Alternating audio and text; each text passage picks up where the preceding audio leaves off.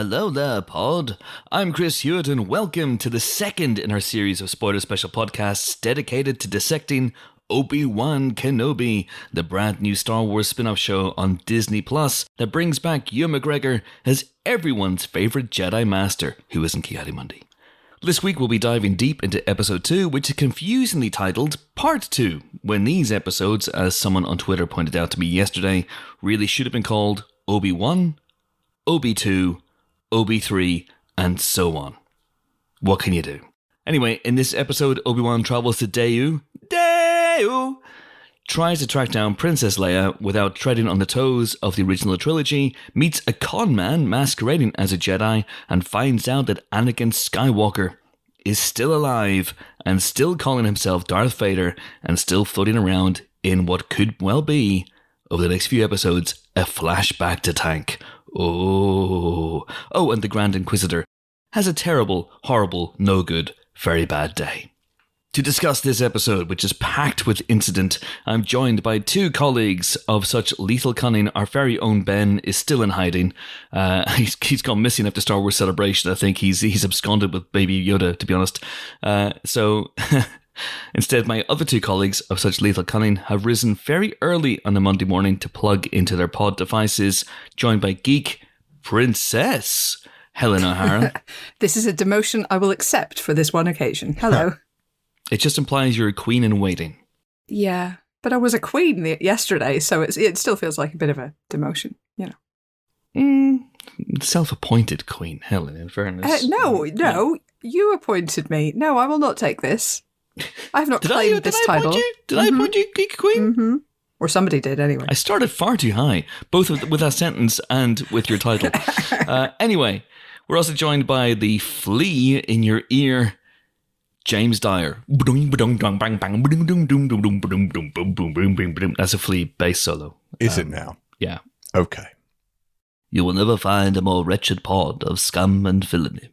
We must, be, cautious.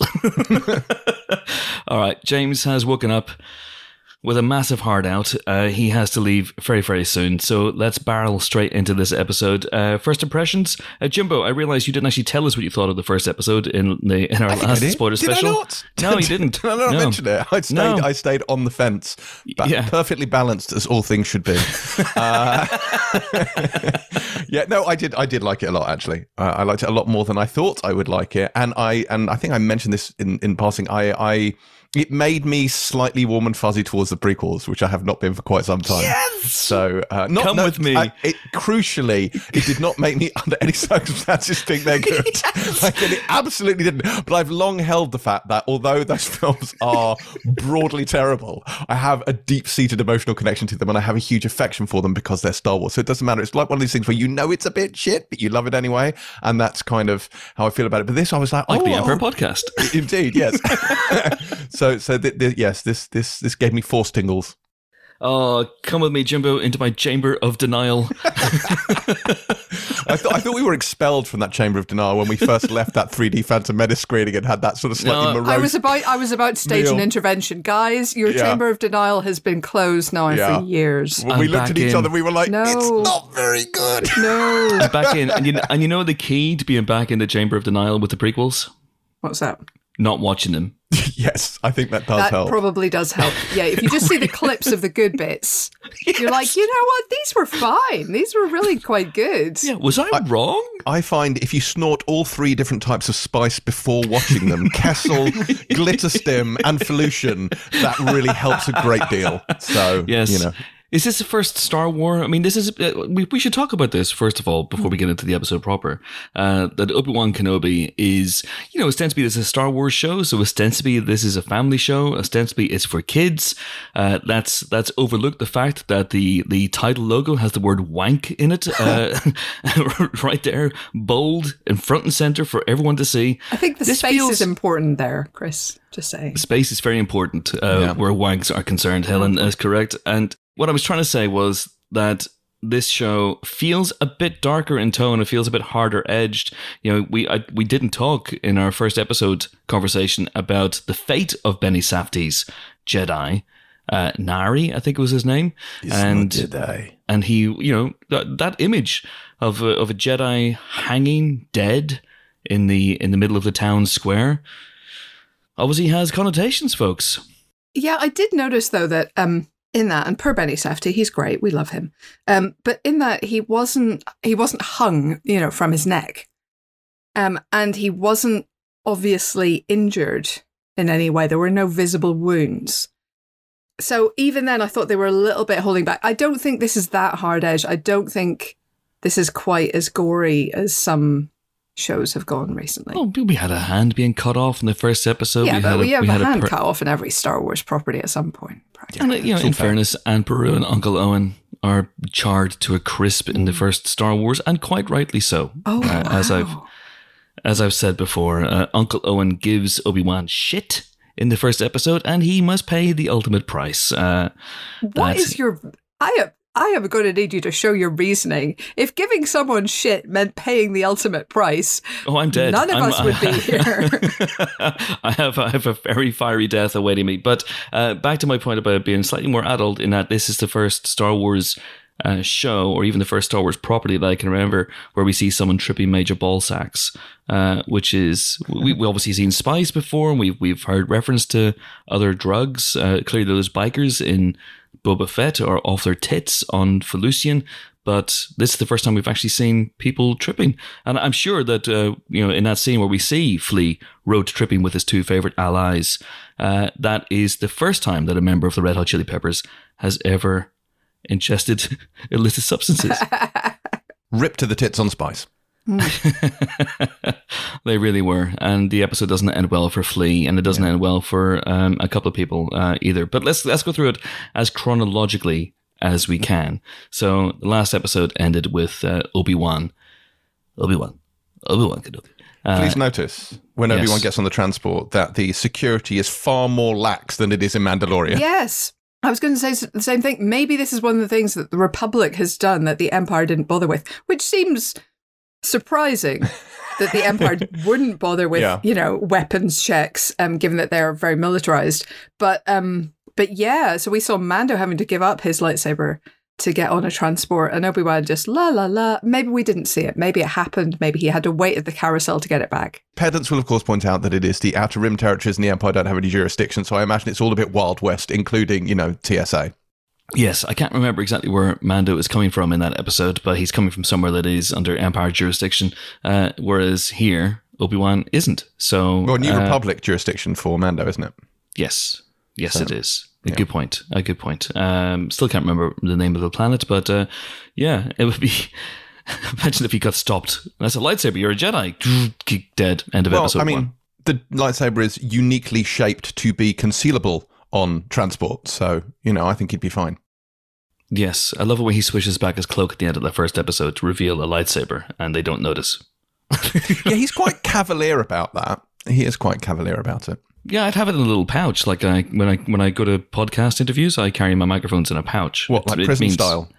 Um, no, I don't tuck it it on the ship and just, you know. no, I don't mean I'm tucking it in like Buffalo Bill. I just mean that I, you know, I have a, I genuinely have a little pouch where I carry. And you know, if Obi Wan had to do that and he had to grab his lightsaber out of a little pouch, it would take a while. He'd probably be dead. So yes, having it holster style is probably a good thing. But he doesn't use it yet. He takes it out. He is thinking about using it when he's pinned down at the end of the episode. I guess we're going to barrel around the episode here. Uh, he's pinned down by Reva, the third sister, uh, but he doesn't use it. And He no is- point does he whip it out. He does, but he doesn't use it. So we're obviously building towards that. So when do you think the first time we're going to see Obi Wan spark up his lightsaber? Do we think it's going to be versus Vader? Do we think it's going to be earlier than that? Hmm, I hadn't thought of that. Um, maybe they keep it for Vader. Maybe that makes sense. Maybe um, we see him doing very badly with the blaster in the meantime, and sort of confirming his prejudice Uncivilized. against that. Yeah, because he's like he's not great Clumsy. as a marksman. So um, I, I feel like if we're leaning into that, that could be quite entertaining. In the meantime, I think he'll fight Third Sister. you yeah. think? Yeah, it's going to happen. Yeah. Next episode? Fourth episode? Fifth episode? Sixth episode? Yeah, one I of could those. go on, but I've run out of episodes. Yeah, definitely one of those. Okay, excellent. Uh, this is the sort of scintillating speculation that people have come to. It'll happen in one of the remaining four episodes, Chris. I I wouldn't wish to stake my professional reputation on guessing which. Uh, all right, we'll talk about the confrontation with Reva and what Reva does to the Grand Inquisitor uh, later on. Again, let's try and barrel through the episode chronologically. We'll take some listener questions also. Uh, so Obi Wan lands on Daiyu. Deo!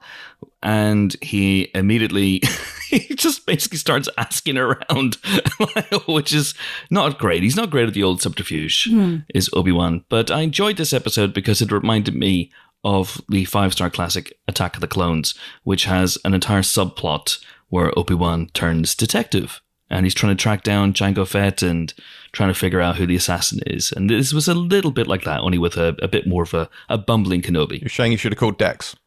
Oh my god, yes. It was a, a little bit like that to the point where I was a bit like, if you're going to have scenes that are so reminiscent of clones, maybe you should have set it on a planet that was less reminiscent of the kind of underworld of of uh, Coruscant. You know, it feels like, oh look, we're in another, you know, rain-soaked, neon-lit, Blade Runner-esque underworld, which is exactly where he was before. It's Camden, yes. Yeah, it's Camden. Yeah. Um, but do you know what I mean? Like, if he's going to be doing the same thing, maybe just give him a different city to do it in a little bit. A different milieu. A milieu. A milieu, if you, is what you're suggesting here, Helen. Yeah, I Um, am. Yeah. Yeah, I, I, yeah, I quite liked it from a set design point of view, and I thought uh, Oh, know yeah. it was it was nicely it was nicely padded out. You can't really tell that these shows are shot in the pandemic. They they've got all their extras in the bubbles, which is which is good. So they feel quite populated these places.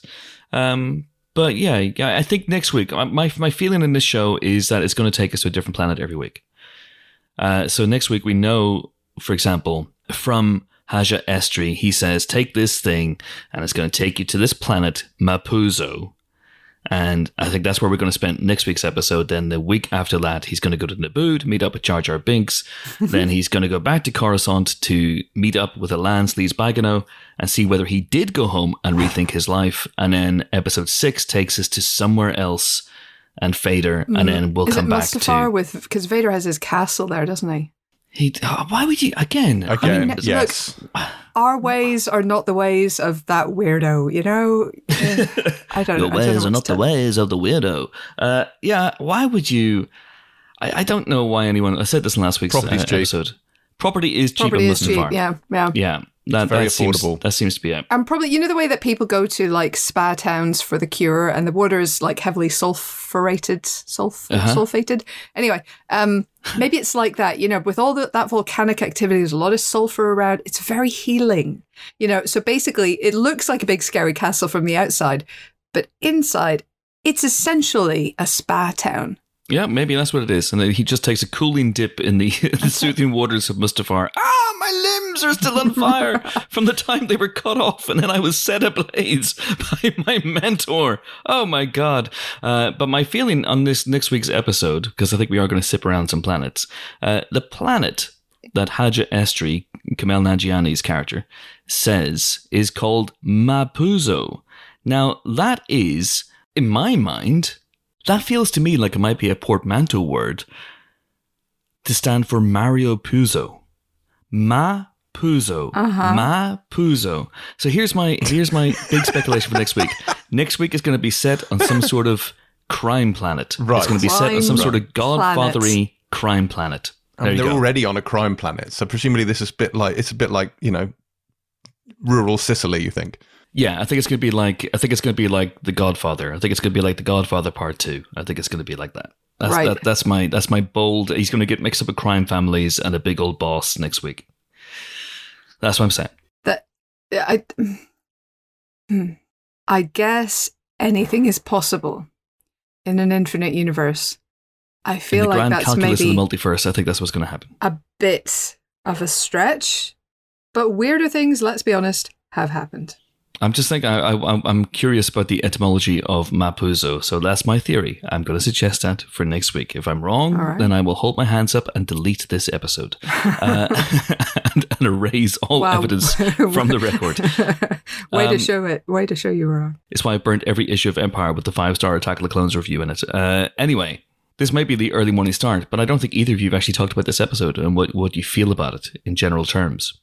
No, that's true. Um, I I liked it. Um, I felt like the well, because I felt it very much of a of a of a piece with the first one. So, but I did think that this kind of you know raised the stakes, had a little bit more action. I still think the action isn't the greatest strength of this show so far. Yep. Um, that fight in the corridor was not brilliant, uh, but at the same time, you know, it, it's got some scope, it's got some scale, um, it's got some surprises. So I'm I am still enjoying this, and um, I think there might be some mileage in the in the wizened old cynic and feisty preteen dynamic here.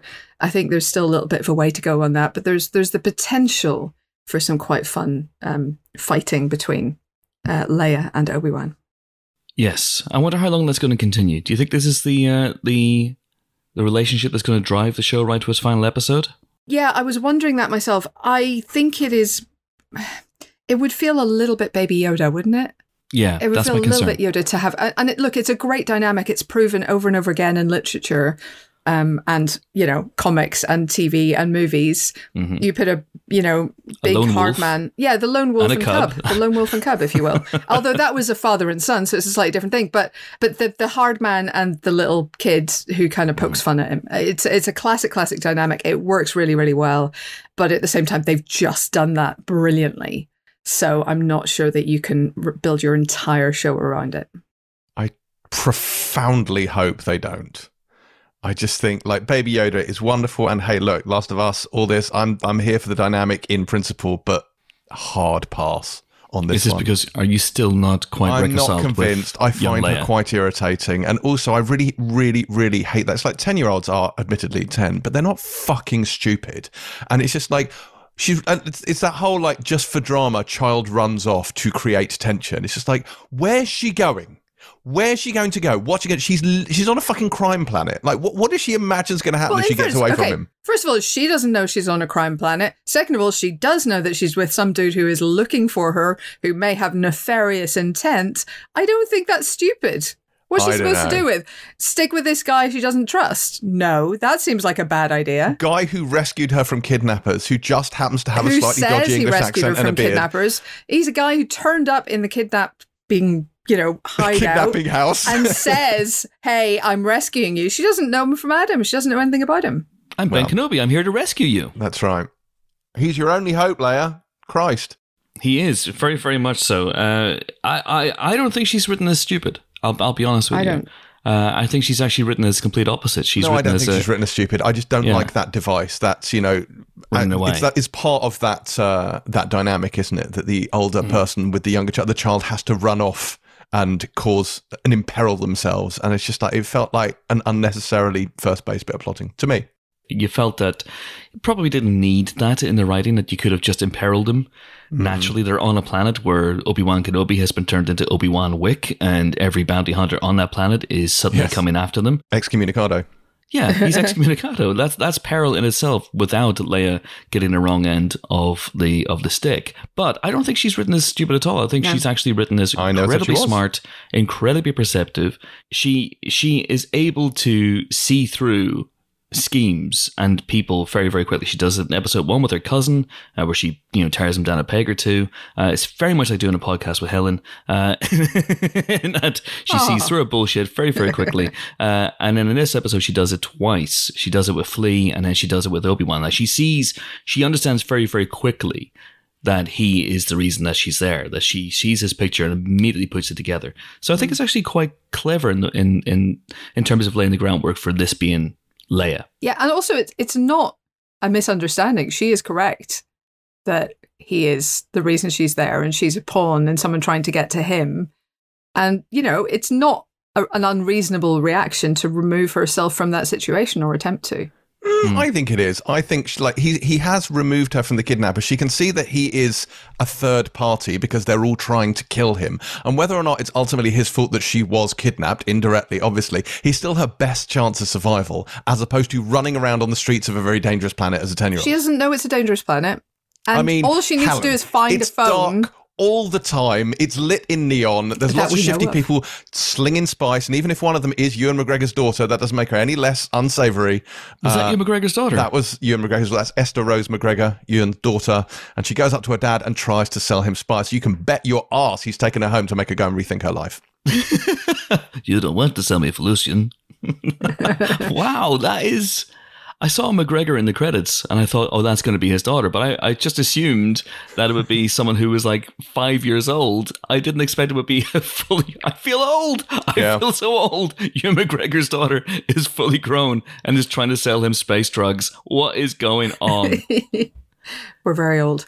Oh my Yeah. God. Look, all she needs to do, as she sees it, probably is get to a phone and call home. Space That's been her um, space phone. That's probably been her experience all through her life. She doesn't have a huge amount of experience. It is not unreasonable for her to think, let me go to the authorities, make a phone call, all this goes away. Anyway. Space phones. This is always the thing that, that I've never understood about uh, about science fiction stuff is that there doesn't seem to be, and we see this in The Mandalorian, there doesn't seem to be any concrete way to contact people like easily. Like obviously Obi Wan has his little shuriken communicator, which is obviously dialed in, and Bail has the number for, but they don't have mobiles in the future. It's not the future, James. It's the past. That's right. That's true. It is the past. It's a very good point. It's an interesting question, isn't it? It actually, um, in science fiction, there is a convention, uh, not like a one you go to and meet people in costume, but there is a there's a sort of convention that you need a device, and the device has come to be called an Ansible. I loved him in West Side Story. Ansible. he was great. No, but the Ansible is basically the thing that allows you to communicate in real time with people on planets that are many, many light years away. Mm. So, because if you have, you know, if you have like uh, warp speed or you know, uh, s- jumping through hyperspace or something, that that explains how you can travel from planet to planet. But how you get messages from planet to planet still needs to be explained. So the Ansible is the answer. It, no one knows what it means. Uh, I think it was Ursula K. Le Guin who came up with it, but it may have been Octavia Butler. But um, but yeah, that is, that is how they communicate, or should in any sensible science fiction. The Ansible. Milieu. Yeah. Yes. The tra- travel in. Star Wars is really quick. I, I think almost a little bit too quick for me. And that Obi Wan even says to Leia, "It's like you'll be home before sundown," and it's like. I I think it should take a little longer than that to travel from planet to planet in Star Wars. It should take at least maybe I don't know a day or two days. I'm just Well, saying. but- Depending on the proximity, it probably would do because if the Millennium Falcon could go 0.5 past light speed, and that was unusually fast, you've got to think that actual light speed is pretty much the speed at which they go at. So it's not like warp speed like in Star Trek. So actually, that That's a would good point. that would take a while, even at light speed. I mean, look, we're talking about, you know, the galactic hub where stars are much closer together than they are in our little arm True. of the galaxy. But even so, you're right. That seems everything should take a lot longer. We're talking months.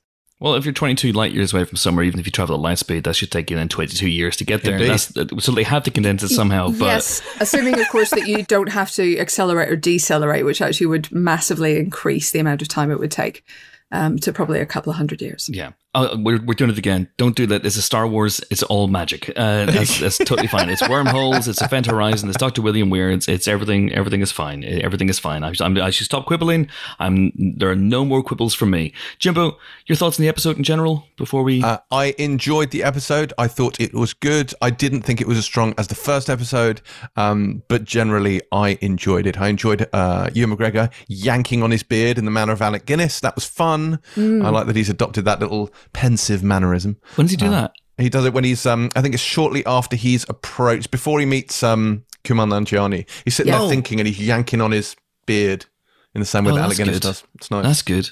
All right. Okay. Well. All right. Let's let's get back to the farce. Let's try and. I, I've I've committed to this chronological rundown of the episode. I'm gonna I'm gonna do it even if it kills me. Uh, so he lands on the planet Deu Deu, and he decides then to just ask around. Have you seen this girl? I'm trying to be incognito, but have you seen her? I'm looking for her. Uh, eventually, that leads him. Uh, in his bumbling fashion, to Kumail Nanjiani as Haja Estree, who was one letter away from Haja Elstree, uh, which feels to me a little bit of a nod to where they shot the original Star Wars. And he is a con man pretending to be a Jedi. So, what do we make of that development? What do we make of Kumail's character and his arc in this episode? Yeah, I kind of, I almost wanted more from him by the end. I the, the idea of someone pretending to be a Jedi in this particular situation was interesting because there's presumably no real Jedi's to argue with you. but you really have to keep below the Imperial radar unless they know for sure that you're not a Jedi. But that seems unlikely given that he is actually doing good deeds, albeit for money. So that was interesting, but I kind of did want there to be a little bit more, you know, idealism under it when he came through at the end, when he did his kind of Han Solo heel face turn at the end. You know, you wanted there to be a little bit of a, I hope to be a Jedi, or my life was saved by a Jedi, or something a little bit more than than there was maybe. It didn't feel like he had proper motivation for this kind of selfless act. Also, it annoyed me that Third Sister didn't just immediately impale him on a lightsaber, which is what she does to absolutely everyone else. So, you know. But she did use special dark side powers to sift through his mind. So, Yeah, yeah. I, I thought he was going to go out in a, in a sort of heroic, noble sacrifice. It was all a little bit too quick for me. I quite liked the scene with Obi Wan where he goes, you know, okay, I'll help you. Can I trust you? Definitely. In a way that indicates that perhaps you might not be able to trust mm-hmm. him, but then he's trustworthy the rest of the episode. I feel that this is an episode where some steps have been shortened. mm-hmm. mm-hmm. like Some, the bit where he says, You want to go to the dodgiest part of town, and Ewan is instantly where she's being held. It's like, that feels like a very quick investigation. I don't know whether there is a desire uh, in the MCU and in these Star Wars TV shows to conform to TV norms in terms of running time of episodes, but I just think, honestly, guys, you don't have to have ad breaks. You you're not trying to hit those those points that conventional TV shows have to hit. So just let the just let the episodes be as long as they need to be. So if you need to explain motivations more properly and more thoroughly, then let yourselves lean into that. I'm okay with watching a one hour episode every week rather than just racing to meet a 45, 50 minute runtime. If you, if you have to show how Obi-Wan gets down to ground level with Leia after saving her, after having previously been trapped and pinned on a roof, and then suddenly magically he's down, down below, then show it.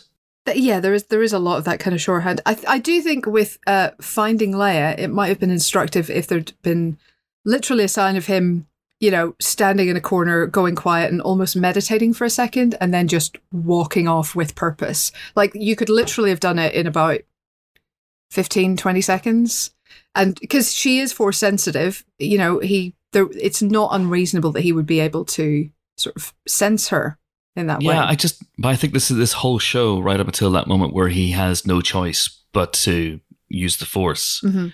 I think this whole show is about him. Just he, this is a man who's just completely and utterly shut off that Yeah. part of himself, and I don't even think that's uh, that's an option for him at that point.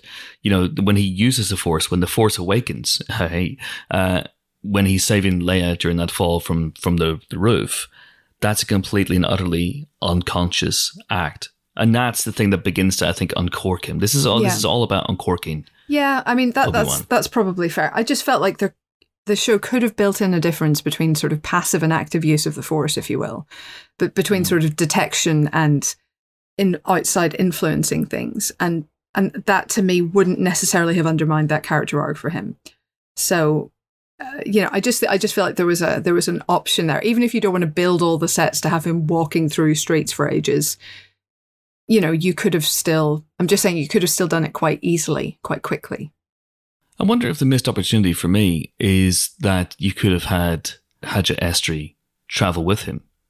You know, rather than going, you need to go to this place. It's the the you know more wretched hive of scum of villainy, and but I'll come with you, and I'll Mm. be your eyes and ears. And you could have had a bit of back and forth between the two of them. Then maybe he could have seen that he was a Jedi. Honestly, I think, you know, had I been writing the show, Haja Estree would be a much, much, much better sidekick to Obi Wan than Leia would be. I, the two of them together would be fucking hilarious, and I would find that endlessly entertaining because I thought he was great. Yeah, he's funny. He's he's very very funny. Is is Kumail? Um, I uh, and I think at the end when when Riva meets him, I, I did think he was she, she was going to kill him at that point. But clearly the the Inquisitors can sense whether you are a Jedi, whether you have Force Yeah. powers, Yeah. and so she's just like, "Get out of my way! You're you're a, you're nothing more than a worm."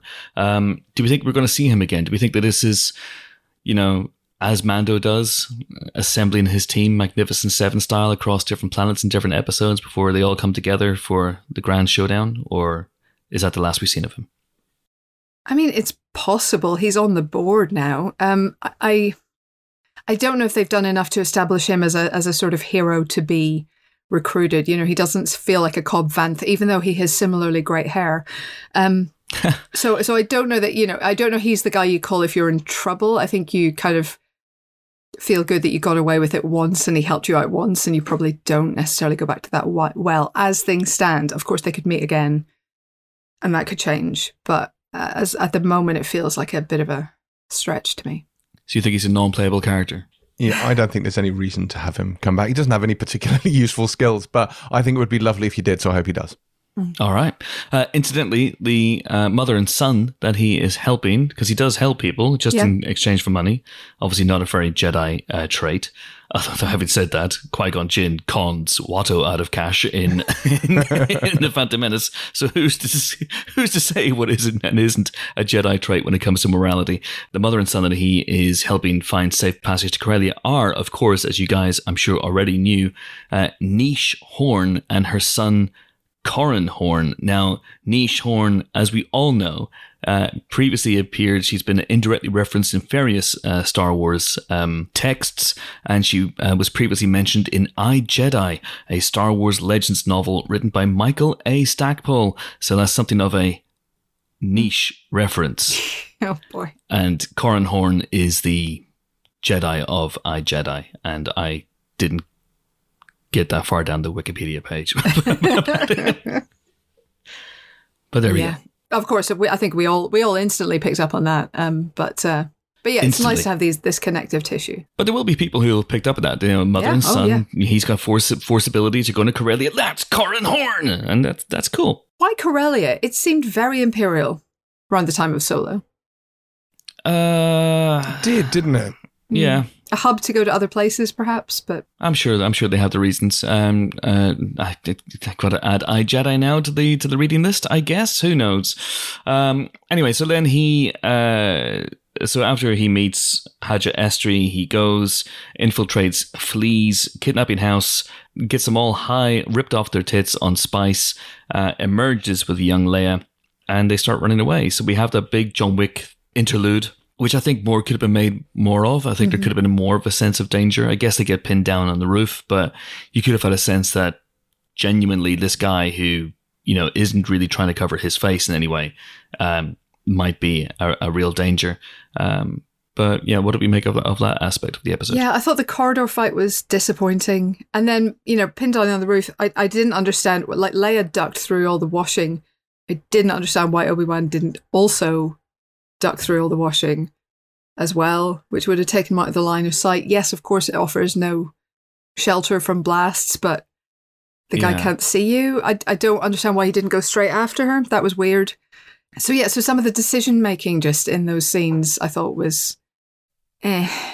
This is two episodes in a row now where people have really struggled to catch Leia. Gro- where grown grown men have struggled to catch a ten year old as as she runs away, and uh, and it's two episodes in a row now.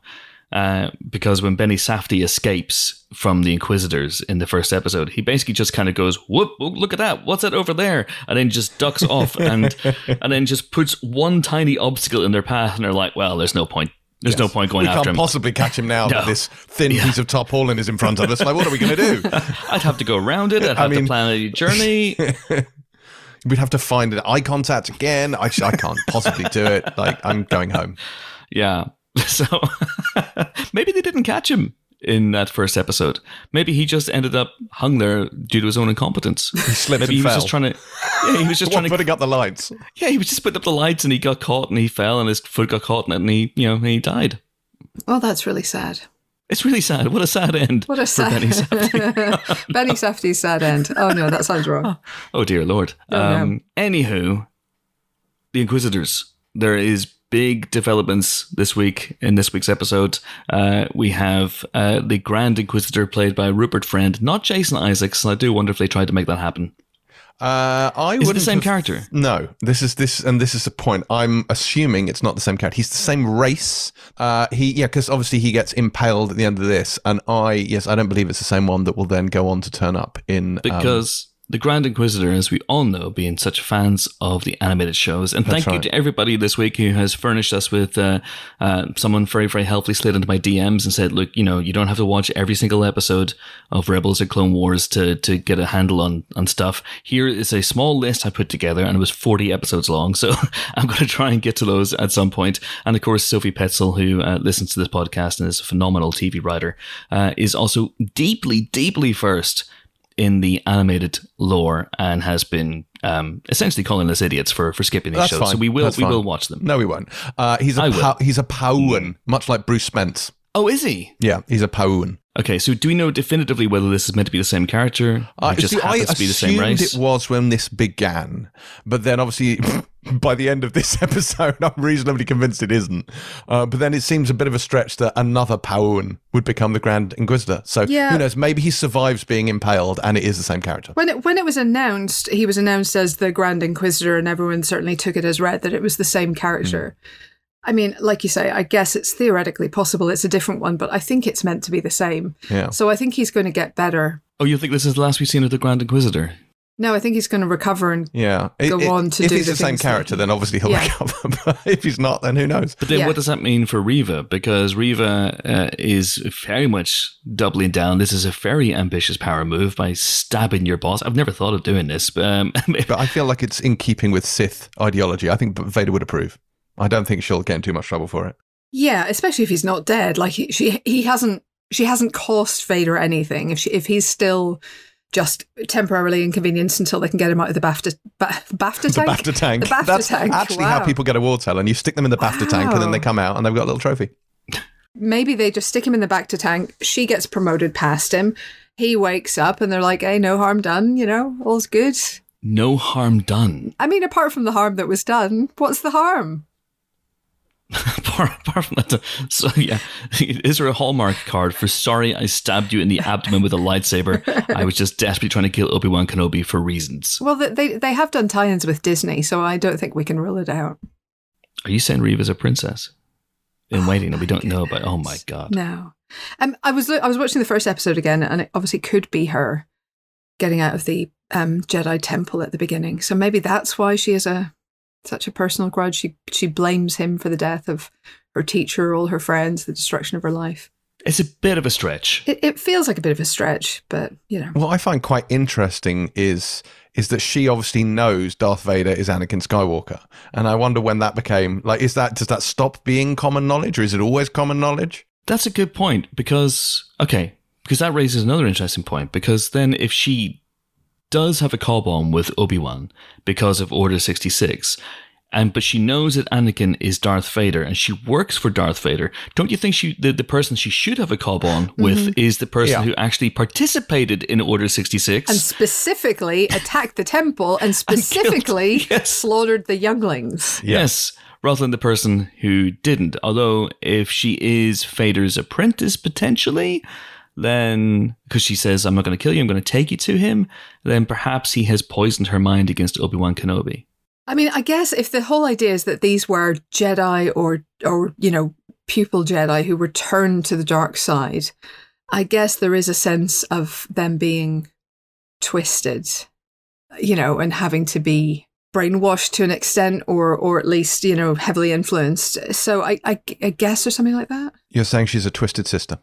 I'm saying she's a twisted sister. Yes. Okay, that It feels, sense. but it feels like um, I would like to know more about this whole turning people to the dark side. There's there's a there's a concept of that in Wheel of Time where where a, Oh, a good magically I'm just saying look I'm just saying for a second there's a concept in that where a, a magical user can specifically be turned to a into a bad guy against their will without any uh, extensive brainwashing. It's just a sort of like very very complicated spell that they have to do involving monsters. I wonder if like is there a what's the process basically of turning someone to the dark side? Do you just like torture them a bunch? Do you have to go through the whole kind of you know long drawn out wooing process that the Emperor and Vader went through with Luke? Because that seems inefficient. Like what I I want to know more. How does this get done? Hmm. Take your weapon and strike me down. Yes, that's what you have to do. Yeah, he basically he nudges Luke towards the dark side, doesn't he? The Emperor. He doesn't he doesn't woo him Mm. or necessarily torture him. He basically just goes turn the dark side, and Luke kind of goes mm, maybe, maybe, maybe I will. The same way he turns Anakin. As we remember with Dooku, he's like, "God, cut his head off." You know, it's But no, but very. there's uh, a whole there's a whole like uh, seduction process with Anakin before that. Yeah, he is.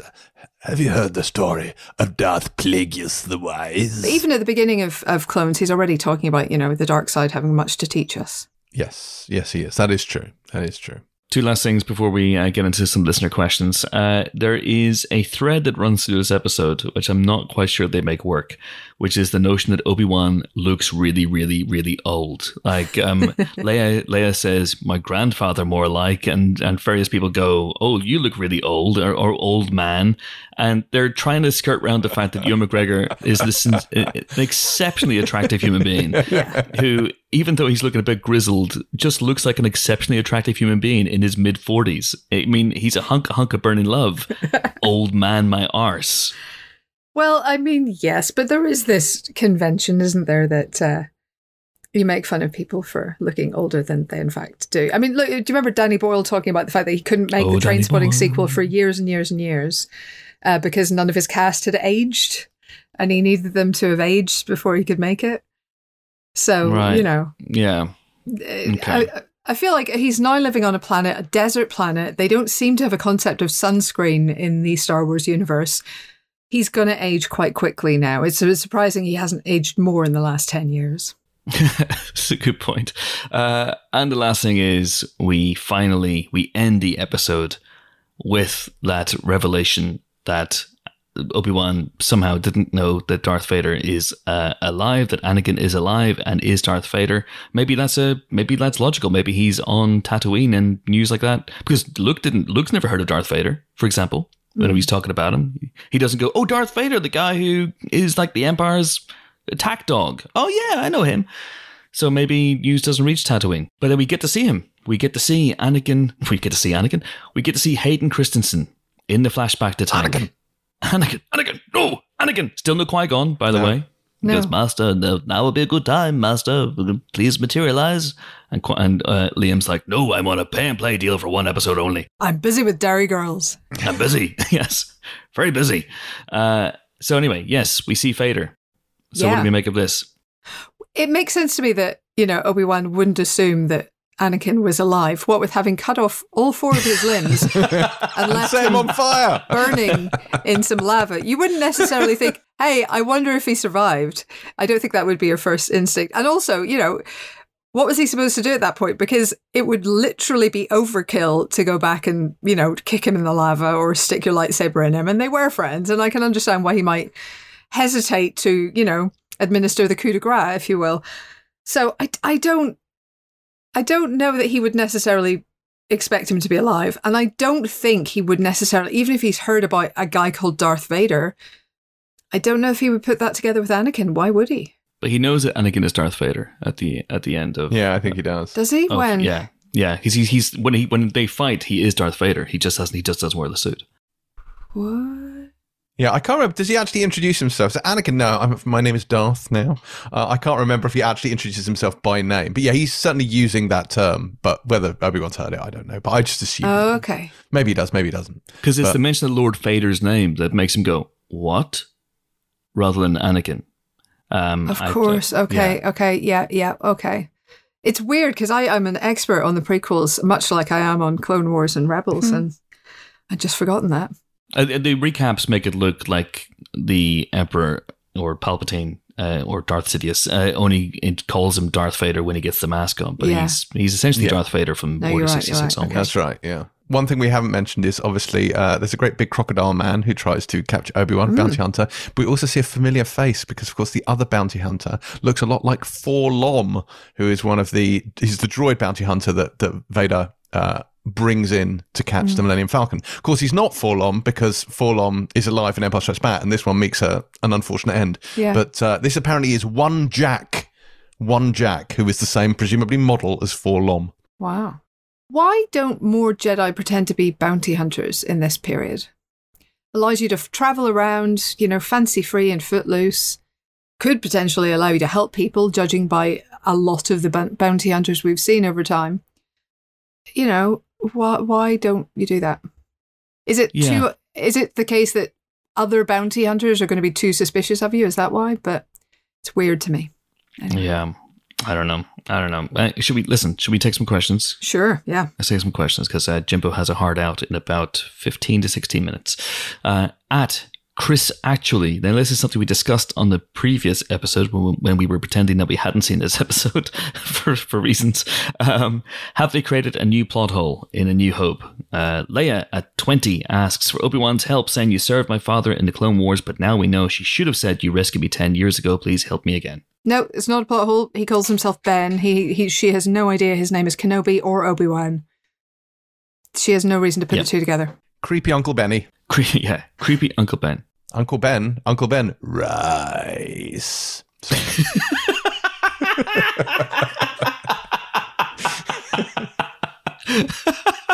Oh my word, that was genuinely good. Uh, all right, Guy Tomlinson, fourteen. Do you think there's a chance that Obi Wan will follow the same redemption arc for Reva as Kylo Ren in the recent trilogy, or do you think she's too far gone? Uh, James and I were talking about this off mic before we started recording because um, Second Sister, who is the the main bad guy in Star Wars Jedi Fallen Order, the uh, one of the very few video games that isn't FIFA that I have played and completed.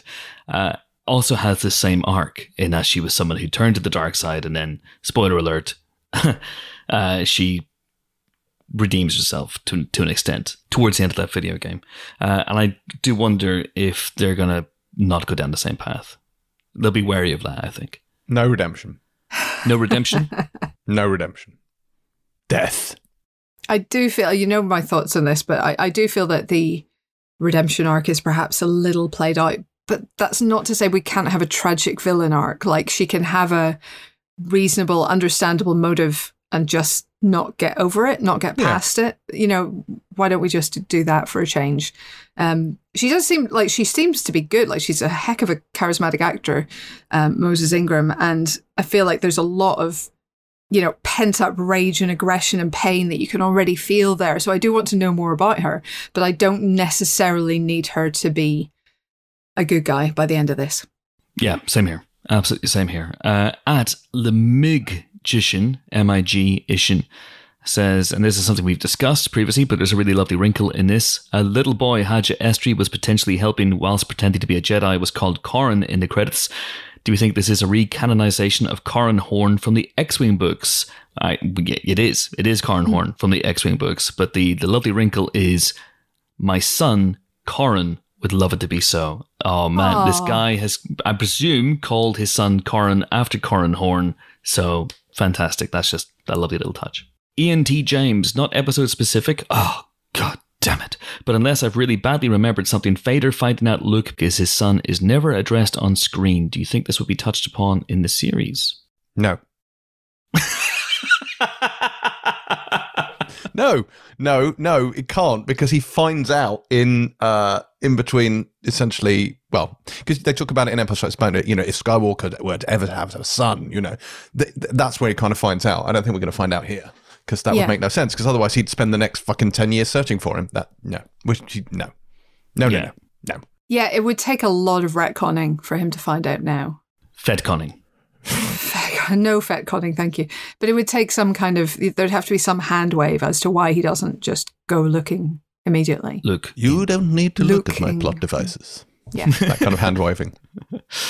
Uh, all right. So Gary Bailey, seventy nine, uh, presumably not the former Manchester United goalkeeper. Do you think there might be a Ewan McGregor remake in twenty years' time of the originals, a new New Hope, so to speak? And question two: What about an Abrams style Kelvin timeline where we get seven to eight seasons of this Obi Wan training? Oh dear God.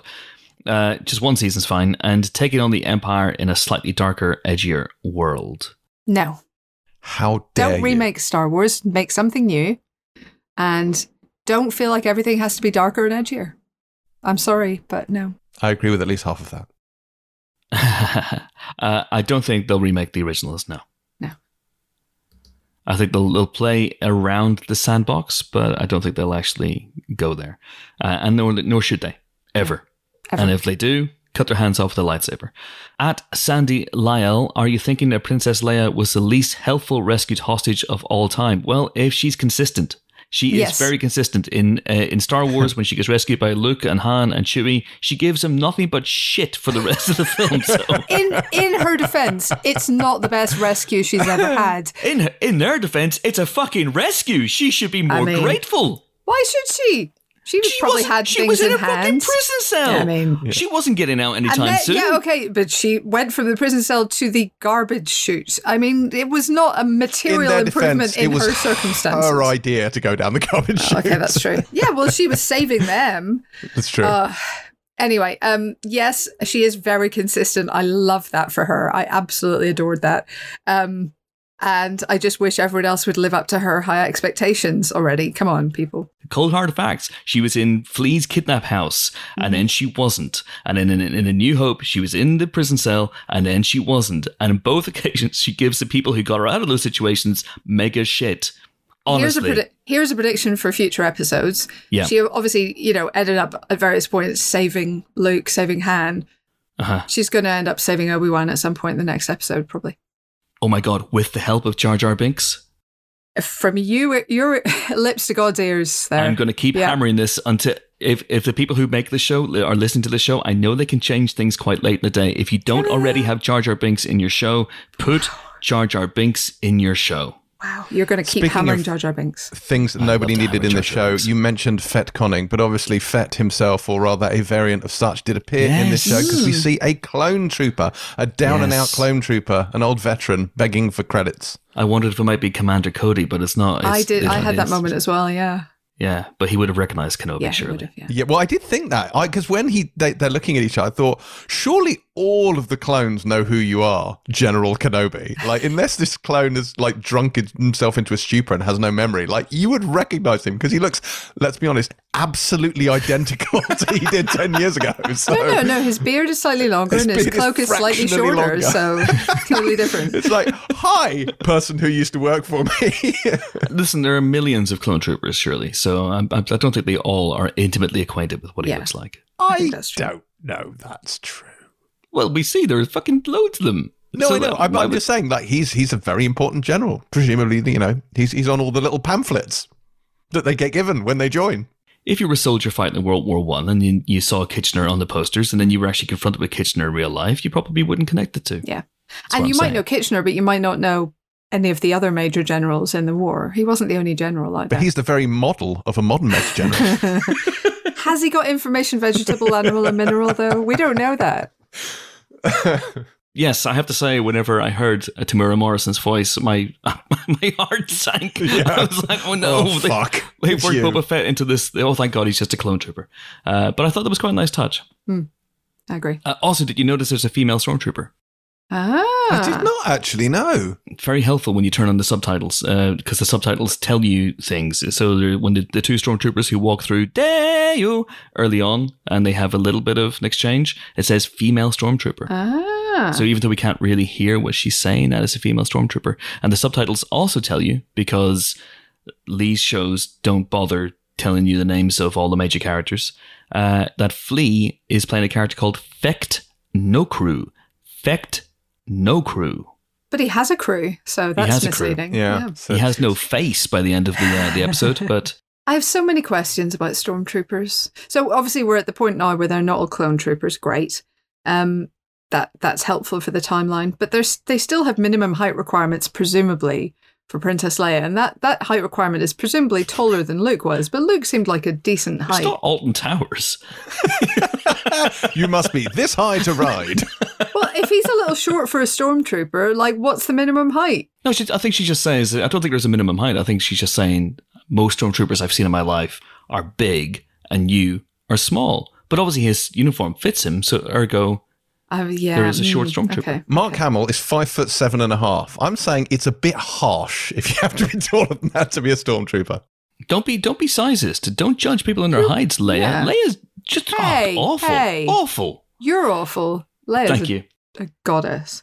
Uh, one another thing I liked about this episode was it uh, once again leans into that grand Star Wars tradition. It starts in A New Hope with Luke uh, nicking a stormtrooper's uh, uh, costume of a major character knocking someone out off screen and then emerging wearing their clothes, which fit them perfectly.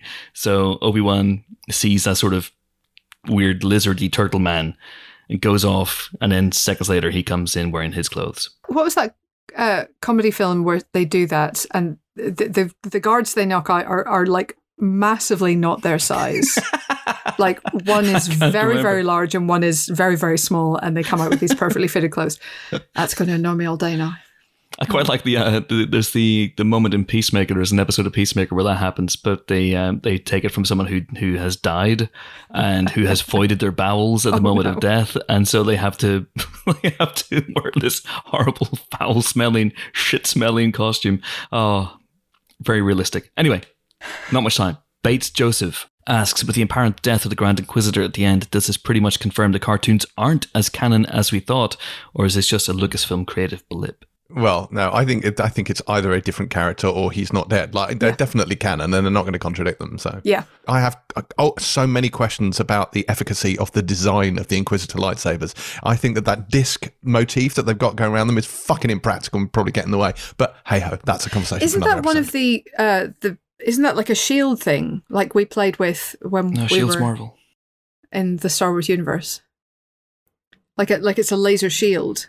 Oh, what you mean like the Gungans have? Oh, when we went to Galactic Star Cruiser. When we went to the, the Star Cruiser and we played with the shield things. Oh yes, and they I were wrong. see. They were the same shape as those things. Yeah, no, I don't think so. Obviously, having watched all of the, the cartoons, I will know entirely all of the facilities of those. But they, so the Grand Inquisitor has the full disc, and then what's her face? Third sister has like the half disc. So the half disc, you can probably get away with saying, well, that just protects your hand, doesn't it? That's quite handy. But the full disc thing, uh, other than being able to spin around like a combine harvester, uh, which he does at one point, um, I, I, I just it seems like that's a, just a very poor design for something. A very poor design indeed. Uh, hey, another thing we haven't really seen in these two episodes, we've seen lots of Sung Kang as fifth brother. We've seen him do lots of, of, of speaking with his mouth, but we haven't seen him do a lot of fighting with his saber. And I think that's something that's going to happen soon as well, Yeah. especially if the Grand Inquisitor is off the, the table for the time being, Good point. Yeah. plunged into a healing bacta tank. It's interesting to me that he is uh, quite as wary of uh, Reva as he is. I wonder if that will become more of a thing going forward. I would suspect it will do. Uh, and also, I wonder how obvious it is that Reva has attacked the Grand Inquisitor.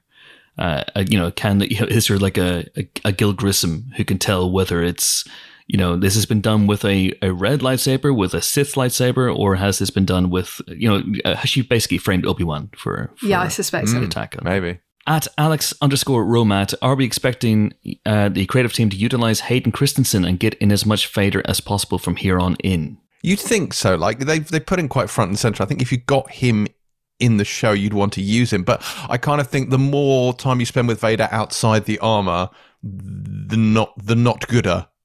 or please do make my speaking English good. Uh, do you know what I mean? Like that, that. I'm not. I'm not. I'm not happy with him outside the armor. Like we see him in the bacta tank final. Let's not make a habit of that shit, please. Yeah. So put him in the armor. Of course, once he's in the armor, there's no point having Hayden Yeah. Christensen. But that's a whole other thing. I, I, I- I think it's got to be some flashbacks. Surely it has to be some flashbacks between the two of them. Otherwise, it does feel like uh, overkill to cast Christensen in the first place. They'll de-age them. I have to say, I've, I've really quite enjoyed watching all the stuff from Celebration over the last few days. Uh, you know, we talked about this rehabilitation of the prequels, but there is clearly there there's an entire generation who've grown up with these movies as their Star Wars, and the fact that you know there was a big Attack of the Clones celebration at, at Star Wars Celebration, and Ewan McGregor and Hayden Christensen showed up, and apparently I wasn't there, but apparently it was like Beatlemania. And he even said, I hate sand, it gets everywhere. And people lost their shit about that. And I and actually, you know, I think this is really lovely because I hmm. think I think he's really good in Shattered Glass. He's amazing he can. yeah. We saw him live on stage. I don't know if we all Yeah, saw him yeah. live on stage, but in. This Is Our Youth alongside Jake Gyllenhaal, uh, kind of in that, in that sort of early bloom of, of post Star Wars fame. I think it was between uh, Attack of the Clones and Revenge of the Sith. And, uh, and he was really good in that. He is a good actor who I just think didn't quite get the breaks uh, and maybe made some bad choices and yeah was was not great in some things but he is fantastic in Shattered Glass and so I'm I'm glad to see him getting this this second chance. Mm. Last question uh, isn't really a question. It's from at JH Phillips who says that he wanted the Marvel Fanfare Orchestra to do a special rendition of Hello Darkness Rupert Friend. Oh, maybe next week. Well, the Empire Podcast Marvel Studios Fanfare Orchestra are very militant about not crossing over into the Star Wars world, but uh, who knows? We'll see what we can we can mock up. But anyway, uh, Jimbo has to go uh, for for training awaits. Uh, it Oh, awaits. begin the training. oh, I wish that were the case. Uh, training also awaits me. Uh, we have an all day training session today, which is going to be a lot of fun. Uh, so sorry we I'm didn't going get to your go for questions. coffee. Helen's going gonna go for coffee. We're going to be live living rocks with carefree the life. force. Chris is going to be in a backpack on my back as like a somersaulting over tree trunks. It's going to be extraordinary. Yeah, I'm going to be trying to retrieve uh, Jimbo's car from the Thames where he's parked it overnight. It's going, it's going to be a lot of fun. anyway, we have to let you go. So that is it for this Obi Wan Kenobi Part 2 spoiler special. Uh, join us on Thursday. We'll be back because Part 3 drops on Wednesday. And even though Thursday is the Queen's birthday or something, uh, I will be working through the night to bring you that podcast because it never ends. so it is time to say goodbye. Ben will be on that podcast, by the way. Helen won't. Helen's going on an actual holiday. I am, yeah. Woohoo. So we'll have a Helen shaped hole to fill. Tadeo. To tomorrow. tomorrow. Right, okay. Are you are you going to Mapuzo? I hope not. If, if I do, something's gone horribly wrong with my plans. Look how he massacred my boy. Amazing. Good God. Uncanny. Yeah. Anyway, it's time to say goodbye to my two colleagues of such lethal cunning squadcast names. Third sister, go sister, soul sister, flow sister. Voulez-vous citer avec moi ce soir? James Dyer. Goodbye. Goodbye, James. You may leave. Actually, you may leave. I can't believe I can't believe he hasn't been doing Duolingo. Stunning French. It was stunning French, wasn't it? Uh, or as you may even say, merveilleux. Uh, it is goodbye from Why Not Try Live Sticks, Helen O'Hara. Toodaloo. And it is goodbye from me, The Force Awakens. In fact, a thought strikes me that this episode uh, it could be related to the entire sequel trilogy. We see The Force Awakens. Obi Wan Kenobi is the last Jedi. And what is Leia Organa than the rise of Skywalker personified? It's all connected. You were right about one thing, Master. Flea's participation in this episode was short. Thank you so much for listening. See you next time. Bye bye.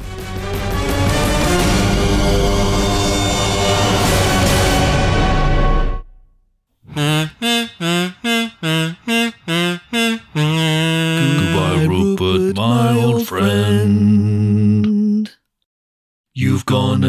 a shocking end.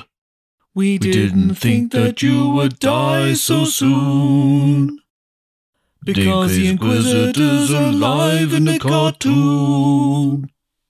But then Reva went and stabbed you in the chest.